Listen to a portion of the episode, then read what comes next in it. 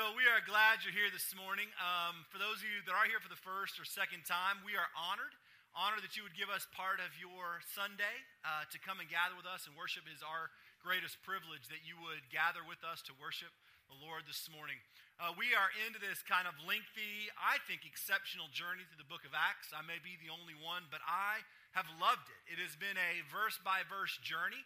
We are now 29 weeks in. We have covered 439 verses, and we will finish chapter 12 today. And the thing that I've loved about it is that we've seen this sort of extreme movements, these incredible kind of depth of the growth and birth of the church. We've seen the ascension of Christ, the call and the birth and the sending of the church. We've seen great despair and heartache and hurt. We've seen joy. We've seen the miraculous. We've seen lives change. We've seen this little group of believers go from 100 to well over 10,000. We've seen the rulers of man overthrown. We've seen God exalted. We've seen uh, devastation and hurt and poverty. All of these things rolled together. And it has been a wild ride. And ultimately, Acts is not so much a book or a story or a telling of history, it's, it's a call. It's the call of the church, and it's the call of the Christ follower. And it's why I appreciate this work so much for us, is because this is who we are called to be. In the midst of all of those things, the despair and the struggle and the joy and the triumph, we are followers of Christ and wrapped up in the middle of all of that. In the middle of all of that stuff is the single call to lay down our lives and live for Jesus. What it all boils down to obedience, even in the wake or in the middle of struggle and difficulty and unanswered, unanswered questions, is what we saw last week. In the middle of all that is the call to die to ourselves and live for Christ. It's the call that every single one of us has and that we have together as a church. And we've been through this kind of array of things. Well, last week uh, we began chapter 12, um, and we've seen a miraculous kind of movement happen over the past four weeks as we kind of journeyed through chapter 10 and got into verse 12. The kind of gates of the gospel have been thrown open that the death and resurrection of Jesus Christ has opened the floodgates of salvation, not just to the Jewish people, but to the Gentiles, and the mission movement has begun. What we will see next week is that the first missionary journey will actually begin, that Paul and Barnabas will take off on this journey, and this mission movement that we've been talking about will officially kind of throw the doors open to the world as the gospel goes out and fulfills the great commission that Jesus himself said in the end of Acts or in the end of Matthew chapter 28 and called the church to be a part of in Acts chapter 1 that you'll be my witnesses here in Jerusalem and Judea and Samaria and the very ends of the earth and the mission movement has begun because the floodgates to salvation have been opened to both Jews and Gentiles. And last week, we saw that in the middle of all this kind of incredible, exciting things and the mission movement that's begun, instead of being greeted with like parades and celebrations and wonderful things, it was greeted with persecution. Deep and real and devastating persecution, this time at the hands of Herod, King Herod. Not the same King Herod um, that was kind of around when Jesus was born, the one that sort of Herod the Great that had all those babies killed. If you remember that story, this is actually the grandson of that. And there were four children, and I'll get into that a little bit next week. There were four children, and this Herod was one of them, and he got a piece of the land, and he was in charge of this whole area. He was appointed over this area by the emperor of Rome, Gaius. And he kind of walks into Jerusalem, and he's like, I've got to win the people. Like, I want them to love me. And he knows the Jewish people were having a hard time with these believers, these Christians. And so what he does is he says, I'm going to go ahead and I'm going to try and win their approval, their praise and he has James arrested. James, the, uh, one of the disciples, one of the leaders of the church, he has him arrested and he has him publicly beheaded, right? And when the people were excited about that, the Jewish people started celebrating. Herod said, Well, this is amazing. I love that they love me and they're proud of this and excited about this. So well, I'm going to even take this one step further, and he arrests Peter. Peter was the head of the church, he was the face of the Christian movement, if you will. And he arrests Peter and he has him put in jail. And the believers there in Jerusalem, they gather together and they begin to earnestly and fervently pray. That's what we saw last week. And begin to pray, just praying that God would deliver Peter. And so, sure enough, in the middle of the night, while Peter was chained to two guards, an angel of the Lord showed up. Peter was sound asleep on the night of his, basically before his execution. The angel of the Lord strikes Peter. Peter wakes up, and the angel says, Follow me, and the chains fall off, and they leave the prison. Remember all that? They go to Mary's house, and no one really believes that, that Peter's alive. In fact, the servant girl Rhoda comes to the door, and she, she hears his voice, and she's so excited that she races out to tell everybody and forgets that Peter's even standing there. Right? And he's like, hey, well, I'm still at the door. Doesn't matter. They all come back, kind of believing she's crazy, and they celebrate. And then Peter's like, listen, you got to be quiet. I just got out of jail. And they're freaking out. And he finally, uh, they tell the story to James, the other leaders, uh, not James that was killed, but James, that brother of Jesus, the leader of the church in Jerusalem. Tell him the story, tell the brothers, and he takes off. And the people celebrate. Well, morning comes, right? And Herod is embarrassed and his power has kind of been kind of overturned a little bit. So he calls all those guards in. He says, What happened? Cross examines them. And when he realizes that nobody can find Peter, he has all of them killed. All those guards, because we learned that Roman code, right? Um, if you took the sentence of the prisoner that escaped from you, so if you were a Roman guard and your prisoner escaped, you got that sentence, and Peter was sentenced to going to be sentenced to death, and so those Roman soldiers were executed right? And that's where we left last week. And what we dealt with last week was the complicated question of why James had to die, why James was beheaded when the church would pray for him the same way they would pray for Peter, and why God's hand was on Peter for rescue and on James for martyrdom. We talk about the, the sovereignty of God in both situations and dealing with the unanswered questions that life sometimes brings. And we look at the church in Philippi some years later about how they dealt with difficult situations and the call to be a community that prays. Okay. That's where we left off last week. Well, this week we're going to pick up right at the tail end of that. Herod is frustrated and he's angry because his prize prisoner has just been basically taken out from underneath him. And so he's going to go display his power to another group of people to try and exalt himself and demonstrate to the world that he is still as powerful as he once told them he was. So if you've got your Bible, we're going to finish up chapter 12. I was going to I was originally as of originally as of like 20 minutes ago going to go into chapter 13, but we're not going to do that. We're just going to do chapter 12 and uh, we'll start in that next week, right? Why prolong everything? We'll just keep it going. So we're going to get through chapter 12 today. So if you've got your Bible, I want you to open it up and I do all that sort of background because I know there are people that have walked in for the first time, and I, I want you to kind of get a little bit of understanding of where we've been because it's going to make a difference in where we go. I will always want to present Scripture in its context. I want you to wrestle with it and hear it. We won't proof text and pull things out and try and make my points based on Scripture. We try and take Scripture and see what God is teaching and, and telling us. I want you to wrestle with it. So that's where we are. So let's take a moment, let's pray, and then we'll dive in and finish up chapter 12 this morning. Lord, we thank you for um. God, I am grateful for your word that you have spoken to us through its pages, through its lines, Father. God, we believe that an encounter with your word is an encounter with you. We don't take it lightly. Lord, we do not believe that this scripture as we have it is just a source or a guidebook for our life that somehow should shine direction when it's nice and then ignore it when we uh, don't like it. But God, it is the very authority for all life and practice. And God, we know that an encounter with your word is an encounter with you and God, we take this moment seriously to say, teach us through your word. God, my words will always and forever fall short. Your word is everlasting. And so, God, I ask that you would teach us through it. Take a moment in your own heart, right where you are, and just ask God to teach you something this morning. Whatever that is, whatever He needs to speak to your heart, ask God to teach you this morning.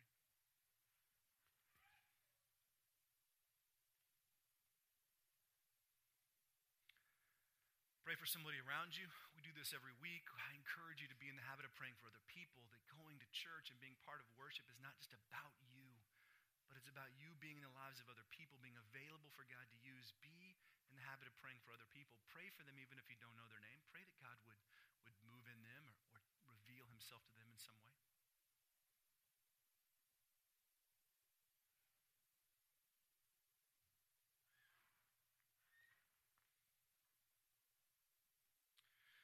ask that you would be exalted and lifted up. Lord, that you would teach our hearts this morning. We ask this in the risen name of Jesus, our Savior and our Redeemer. Amen. All right, chapter 12. So all that's happened. The Roman guards have been put to death, and Herod is embarrassed and he's frustrated, and he's going to now go and demonstrate his power, or that he still has power, to the other people that are sort of under his rules. This is what happens in Acts chapter 12 uh, we'll pick up in verse 19, uh, kind of where we left off last week. So, after Herod had a thorough search made uh, for Peter and he did not find him, he cross examined the guards and ordered that they be executed. Then Herod went from Judea to Caesarea and stayed there for a while. He had been quarreling with the people of Tyre and Sidon. They now joined together and sought an audience with him, having secured the support of Blastus, a trusted personal servant of the king. They asked for peace because they depended on the king's country for all their food supply. On the appointed day, Herod, wearing royal robes, sat on his throne and delivered a public address to the people. And they shouted, This is the voice of a God, not of man. Immediately, because Herod did not give praise to God, an angel of the Lord struck him down, and he was eaten by worms and died. But the word of God continued to increase and spread. And when Barnabas and Saul had finished their mission, they returned from Jerusalem, taking with them John, also called John Mark. Well, that's lovely, right? We'll get to the worms in a minute. I know everyone wants to know about the worms. Um, Believe it or not, not the most important part of the story. Uh, most fascinating, but not the most important. So what's happening is, is that having Peter taken from his command was a blow to the ego of Herod. He was embarrassed. His power was kind of turned upside down. I'll tell a bit more about that in a moment. And so he immediately leaves to go and demonstrate his anger and angst to a people that were sort of in desperate need of him.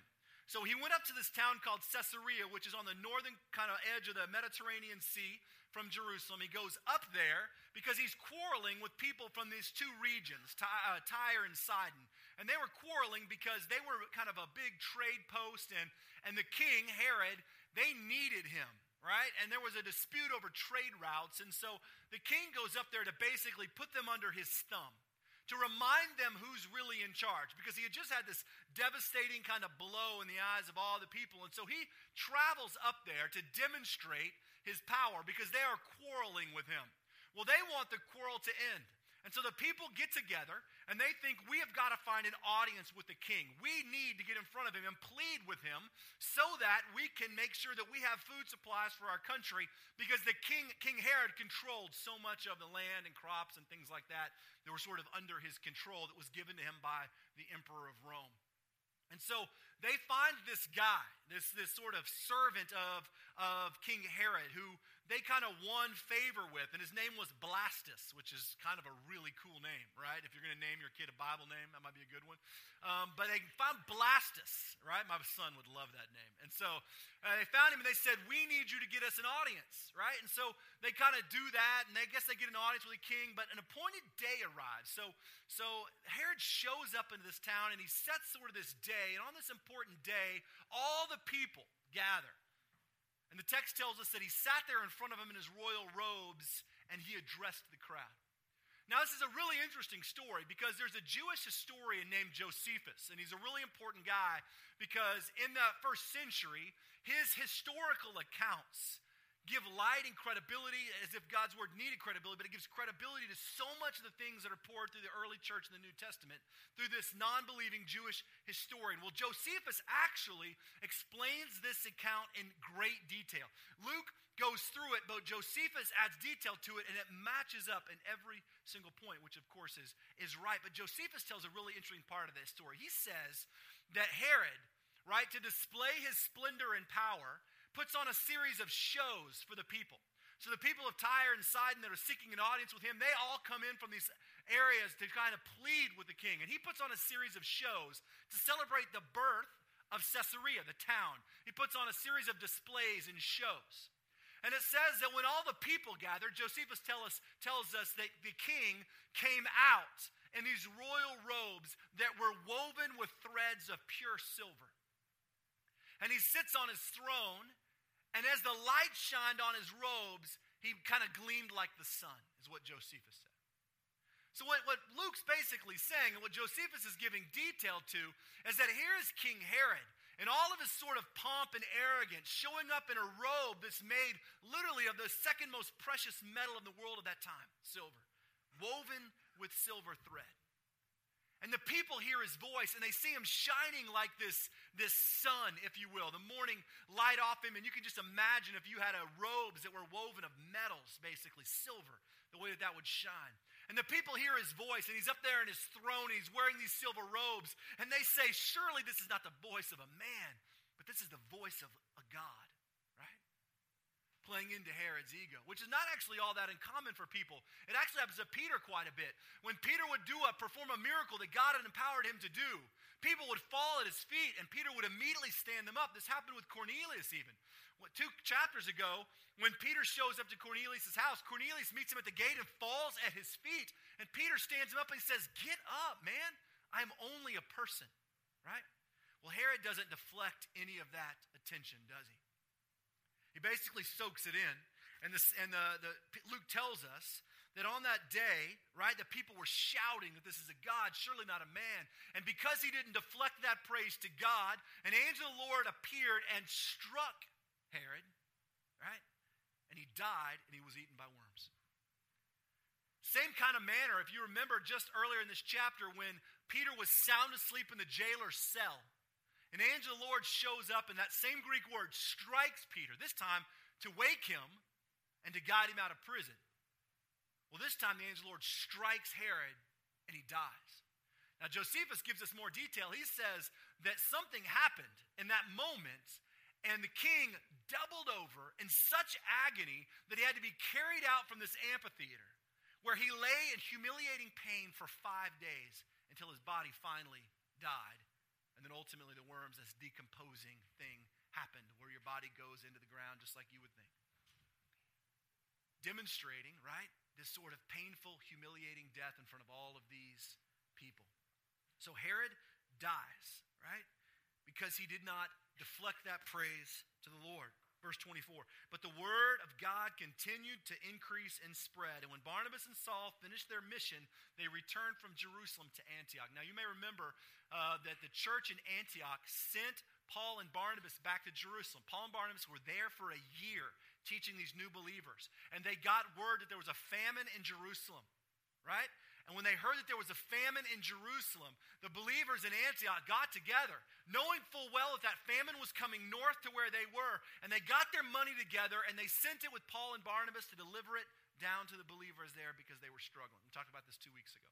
So Paul and Barnabas had finished that journey and they returned to Antioch. And what we're going to see next week is that this increase, this spread of the gospel, is going to come through these missionary movements, of which the Antioch church will be the ones that send Paul and Barnabas into the world. But you, you see that this is just a, a transition because this chapter is actually really about God and Herod, right? So the little throw in at the end about Paul and Barnabas is really getting us ready for next week's text and the sending and the mission movements are going to begin. But we've got to focus today on God and Herod because there is something at play. Now, it's really easy for you and I to look at this and be like, well, here's the deal. I mean, I'm not ever going to be like Herod, right? I mean, surely that evil, awful person is nothing like me. And on one hand, you are absolutely true, right? You are not going to ever be like Herod. But if you look really closely at Herod's desires, the things that he was fighting God for, the things that he desired in his heart, right? If we look closely at them, they're really not all that different from things that course through the veins in our life. And so I want to look at his desires, and then I want to show you how God overturned them. Because there's several things that Herod desires here that I think are staggeringly similar to things that I desire for my own life and in my own life. And I think it's an alarm that should sound that as followers of Christ, we have got to be at war constantly, putting to death these things that rise up in our lives to try and die to ourselves so that Christ will live in and through us. So, Herod obviously is an evil, awful ruler, just the way he was. All those guys in that line were the same way. But Herod's desires of his heart were what gave him away. They are what become in opposition to God and would ultimately lead to his death and his demise. But the first desire that Herod had that we see in the very first part of chapter 12 is that Herod desired the praise of people. So his first desire was the praise of the people around him. We see this happen in chapter 12 when he first gets to Jerusalem.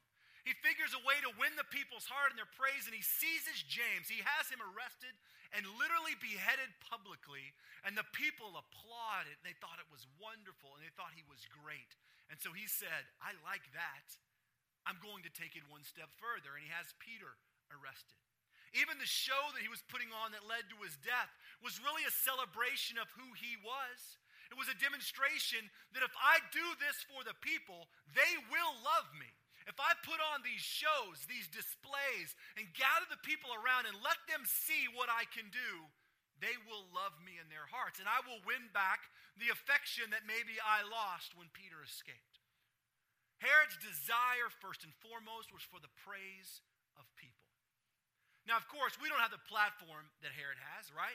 We don't have the power platform that he has. But nonetheless, like Herod, most of us are performers. We perform in our life for the praise, either physically or metaphorically, of people. We want people to look at us and say, hey, great work, great job, good effort. We want it out of our schooling, we want it out of our workplaces, and we want it out of our homes. The things that we do are often driven by our desire for people to look at us and give us some kind of praise, some kind of return. You know you do it. You do it at work. You look for the praise and approval of bosses. You do it at home. I've mentioned this before. I mean, we do things for our spouses and our kids oftentimes just for the return of a thank you. And if they don't, we have to remind them what we've done. Right? I can tell you a zillion times I've gone out and got like Meredith's car washed, right? Got all washed and clean by the time she goes out there, doesn't even notice anything. I say, hey, just notice your car? It's clean. Also, she could say, great, thank you. I'm like, oh, it's no big deal. Yeah, but I had to tell you, right? So it's kind of a big deal. We perform for people. And I know it's trivial compared to what's going on, but we're not talking about the actual result. We're talking about the motives in our heart. See, it wasn't the result of praise that got Herod in trouble, it was the motive that led him there. See, it's not the result. It's not that Meredith has to say thank you for washing her car. It's the motive that I need to gain her praise and affection. It's not all that different from Herod's, maybe on less of a scale but just as death producing. We perform for people. And you know what? We perform for God. We want God to know that we are giving Him our best, our effort. And so we do the things morally we try and do, and we apologize and we shouldn't, but we try and earn, as much as we wouldn't like to say it out loud, earn God's favor and God's grace. Even though we know it's an impossibility. Morally, we like to live that route so that we feel a little bit better about our effort and ourselves and it's all bankrupt. We live as performers and we live with a desire to have people praise us. All right? Not all that different from Herod. The praise of people, seeking the praise of people, will only and always lead to one thing the exaltation of ourself. The second desire that Herod has is the exaltation, is the lifting up of himself, or as I say, the look at me.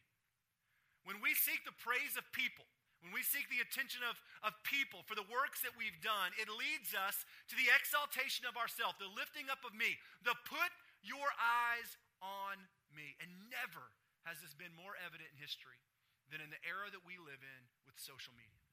Social media, and I'm going to offend everybody when I say this, so just get ready. Social media has replaced Herod's platform and silver robes, right? For the look at me and look at my life. Now, I know it sounds crazy and overgeneralization, but bear with me for a moment. Herod knew exactly what he was doing. He knew that when he walked out there in robes made of silver, that not one of those peasant people would be able to afford even one strand of the robe that he was wearing. And he knew what would happen when that light shined off it. He knew that that thing would gleam and people would love him and he would elevate himself. He knew that he would draw attention to them and he would get their comments and he would get their affection and he would get their love. Right? He would sit in his throne, he would speak, and he would wear robes of silver, and everyone would look at his life and say, That's pretty awesome. For most of us, social media serves that exact same platform. It serves as a platform to say, Look at me, look at my life, look at what I've got, look at what I've done, look at what I'm doing, look at me. Think about the ways that we do that, right? I mean, is a selfie any more evidence that we want people to gaze at us? What happens if you post a picture of yourself and no one comments? You're heartbroken. Why I didn't do something right? Or maybe I didn't see it. Maybe I should put it out there. We read comments and likes as if it's some kind of justification of who we are. You know you do it, you go through it, and you're like, only seven? My other one got like 50. We post pictures of ourselves for the desperate need that we have, right? To be loved and adored and appreciated. Just scroll through your newsfeed. I dare you to see the things that you posted. What's the difference in walking out in, the, in those type of robes and posting the sort of extravagant life pictures that we do? All of our vacations, wherever we are, wherever we go, wherever we fly to, the things that we do, right? This life on the beach with all these things, we post pictures. Why? So the friends you haven't talked to in high school from 12 years ago can see that you went to the British Virgin Islands. What's the difference in that and wearing silver robes?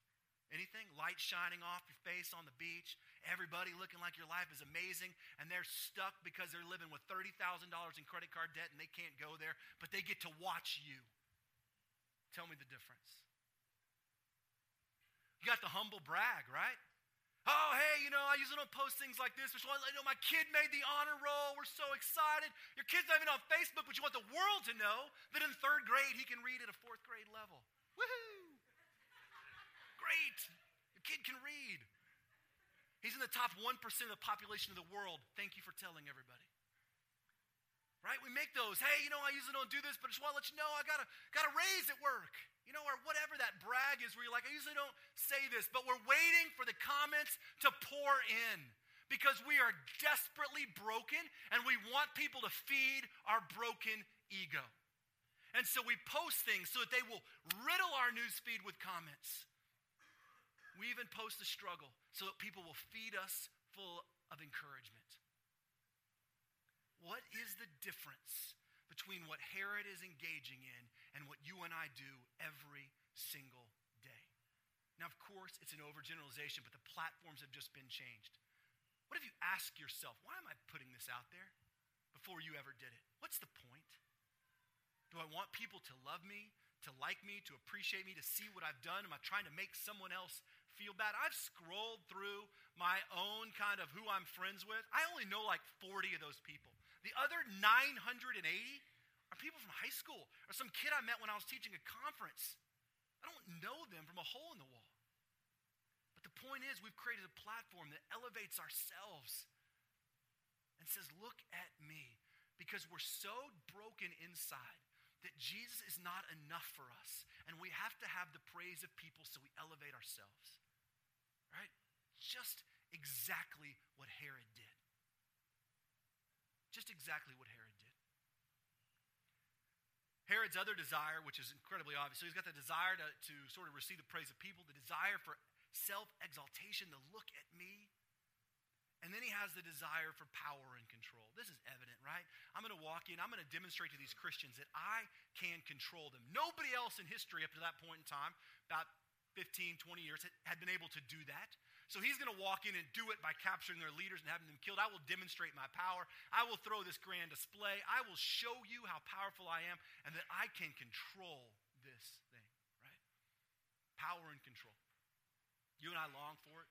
Not power like Herod per se, but control over our lives. And I teach on this a lot, so I won't go into it in detail, but we fight God for control of our lives. It controls an illusion, it doesn't exist, but we fight Him for it, the God of the universe.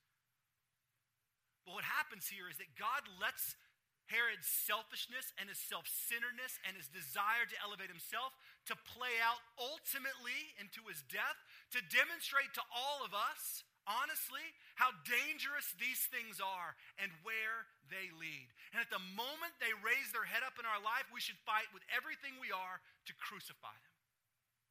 Because they're not just funny and silly, they are devastating to the life that follows Christ. They are in direct opposition to the call to come and die to ourselves, that He must increase and I must decrease. These desires elevate ourselves. So God, in His amazing, infinite, powerful way, overturns all of Herod's desires with several movements, and there's probably more than the, the three that I kind of I'm going to mention here in a second, but with several movement, movements displaying his providence and his sovereignty and his power. Right? And the first way we see it happening is in the release of Peter. Beginning of chapter 12, Herod seizes Peter having had James arrested. He puts him in jail, and God shows up in this miraculous way and he rescues Peter. Kind of demonstrating that he was powerful and that it was not an accident that Peter is released.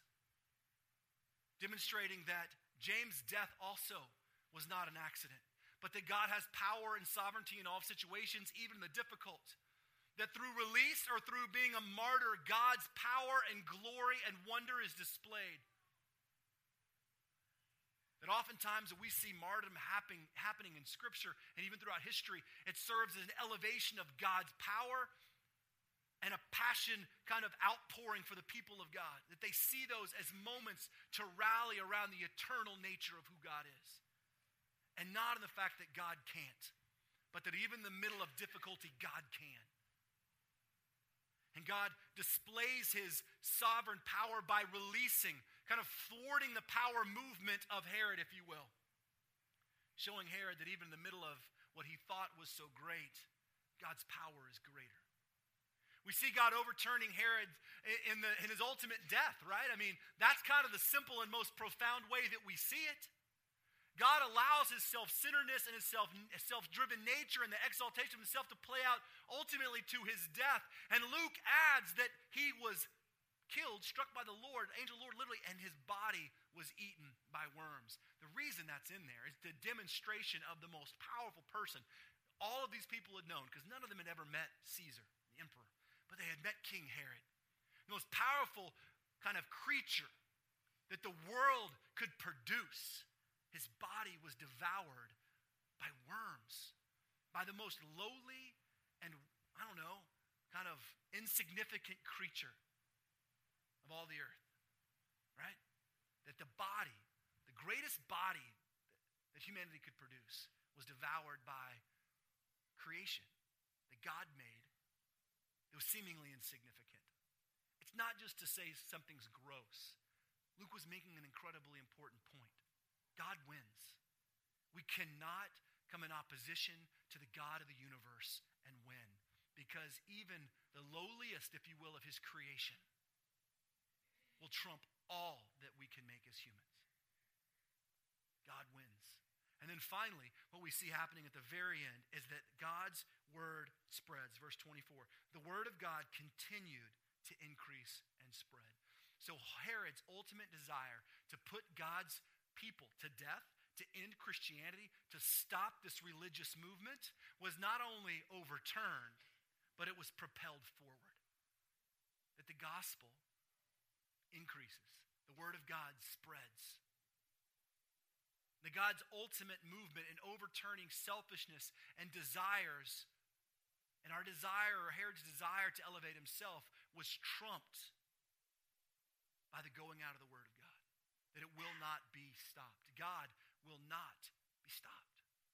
Now, this is incredibly encouraging to the early church, right?